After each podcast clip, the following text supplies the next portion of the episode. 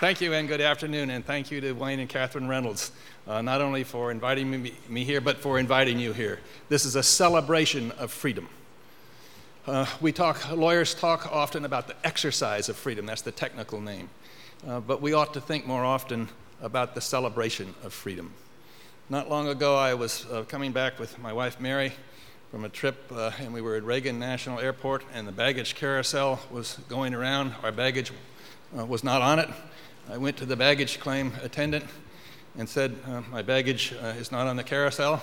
And she said, Has your plane landed yet? Uh, I, I, I, couldn't resist, and I said, No, you, you just see a faint reflection of the existential self.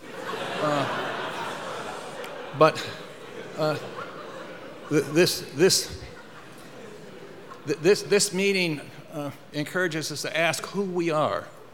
Who we are. And uh, uh, Americans, Americans believe in freedom. Uh, that's our identity, that's our self image. If you ask an American who he is, who she is, uh, they tell you, well, we're from many different ethnic backgrounds, many different religions, but we have this thing called the Constitution that we believe in. And it's the Constitution that creates what lawyers call freedom and in the formal Constitution, we have freedom of speech, freedom of religion. But more basically, in our culture, we have freedom to think, freedom to dance, freedom to sing, freedom to hope, freedom to dare, freedom to dream, freedom to plan. And we identify our culture with our freedom. And that's very good because it gives us a link with our Constitution, with our legal, with our legal institutions. But there's a slight downside. And that is if people don't respect your culture, then they won't respect freedom. And as important as freedom is, please remember the jury is out as we try to make the case for freedom. And the jury is hundreds of millions, billions of people who are skeptical and they are waiting for you to prove the case. Freedom is not something you inherit. You don't take a DNA test to see if you believe in freedom. It's taught. And teaching is a conscious act. Now, there are people that hate freedom. That's always been true. Hitler and Stalin hated it so much that they killed tens of millions of their own people just so they could attack freedom loving countries. So there will always be people that attack freedom. But I want you to consider the people who are watching America and are skeptical. And ultimately, our best security is in the world of ideas,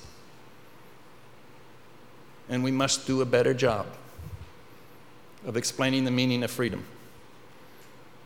When I was listening with awe to one of my favorite authors, Carlos Fuentes, I was thinking of another author, Alexander Solzhenitsyn, who wrote One Day in the Life of Ivan Denisovich, a magnificent story about one day in prison through the eyes and words of a, of a prisoner in the Soviet gulag.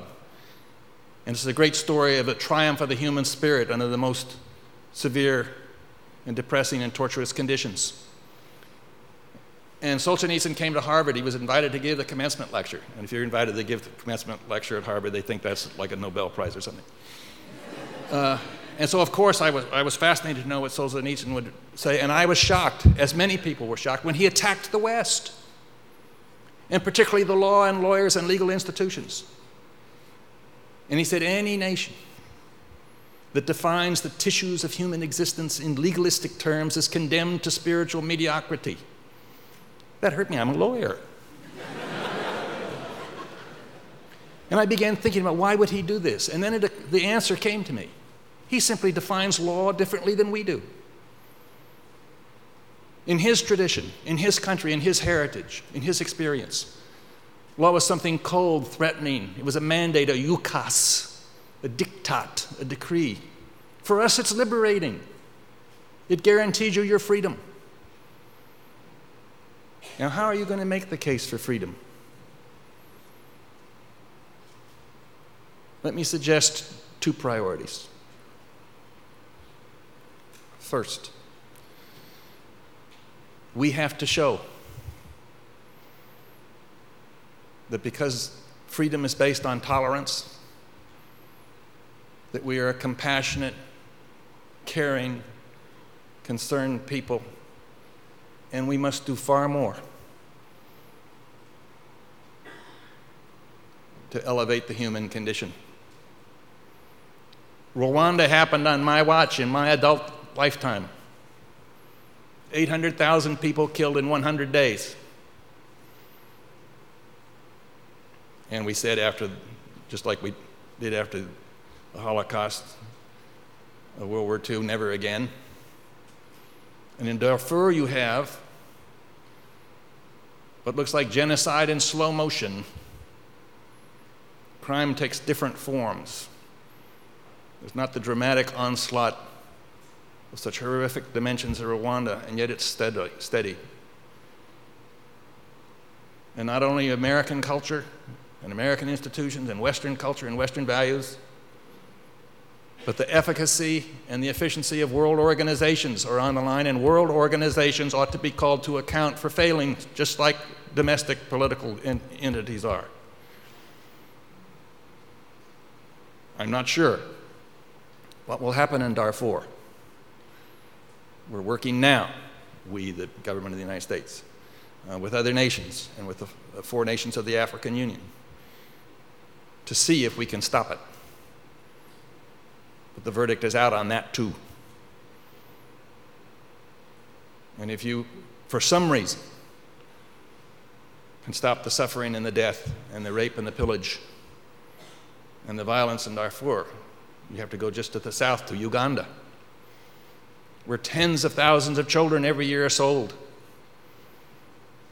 Women into sexual slavery, men into boys into cannon fodder. It's one of the places where there's traffic in humans, which is about 600,000 a year, and there's studies on this. It gets into dry, like technical terms. They're exporting countries, uh, transit countries, and receiving countries. And then you have to look at the water supply problem. And some of your speakers have told you about it. In Africa alone, one of the greatest problems of daily existence is to find water. What's the biggest cause of infant death in underdeveloped countries? Diarrhea. Uh, especially children with small body mass quickly dehydrate. There's nothing for the heart to pump against. The child dies. It takes 8 billion hours a year to get water in Africa. Most of that work falls is, is woman's work. When I heard this statistic, because I go to water lectures once in a while, I was like, like you. I said, "Well, is that eight million?" And I started playing with the zeros. I said, "Well, maybe it's 80 million." Then I checked with the speaker after. He said, "Well, it's 8 billion, but that's a conservative estimate, especially because the water is contaminated most of the time by the time it gets to its, from its source uh, to the home." You can fix this. This isn't rocket science. This is not rocket science. And the world community and the leading nations of the world ought to insist that corrupt governments cannot stand in the way of protecting their own people. So that's the first thing you must do in making the case for freedom. Is to show your compassion by deeds and by acts and by accomplishments and by holding your government and international institutions accountable for the results. And remember, the fact that we communicate our values so easily in the world of telecommunications and, and, and, and increased information sharing works the other way too. We may be in a quiet where a tsunami of hopes and expectations and disappointments come back in against us and make our, makes our case harder to win. Now, the second thing we can do is to improve the dialogue that we have with other countries. We have a false image, a stereotype, a demeaning stereotype of many people in the Muslim world. And they have a false image. They have a false image of us. And if you have two conversants to a would be conversation, both of whom have a wildly false image, a stereotype of the other. You have the dialogue of the deaf. Or another metaphor, words in a vacuum, and words cannot pass through a vacuum. And you must remember that behind every stereotype, there is a man who seeks respect, a woman who claims honor, a person. You, you must pierce through this stereotype in order to rekindle the dialogue of freedom, in order to sustain these ideas which are our best security. I have the feeling that we're stalled, that we're not making progress in the world of ideas. And yet, when I see you and the young people that I teach, I see an altruism, a moderation, a balance, a civic commitment, a decency, a morality, a commitment to freedom that I'm sure will sustain us. And as you teach us how to do better, I wish you well. Thank you very much.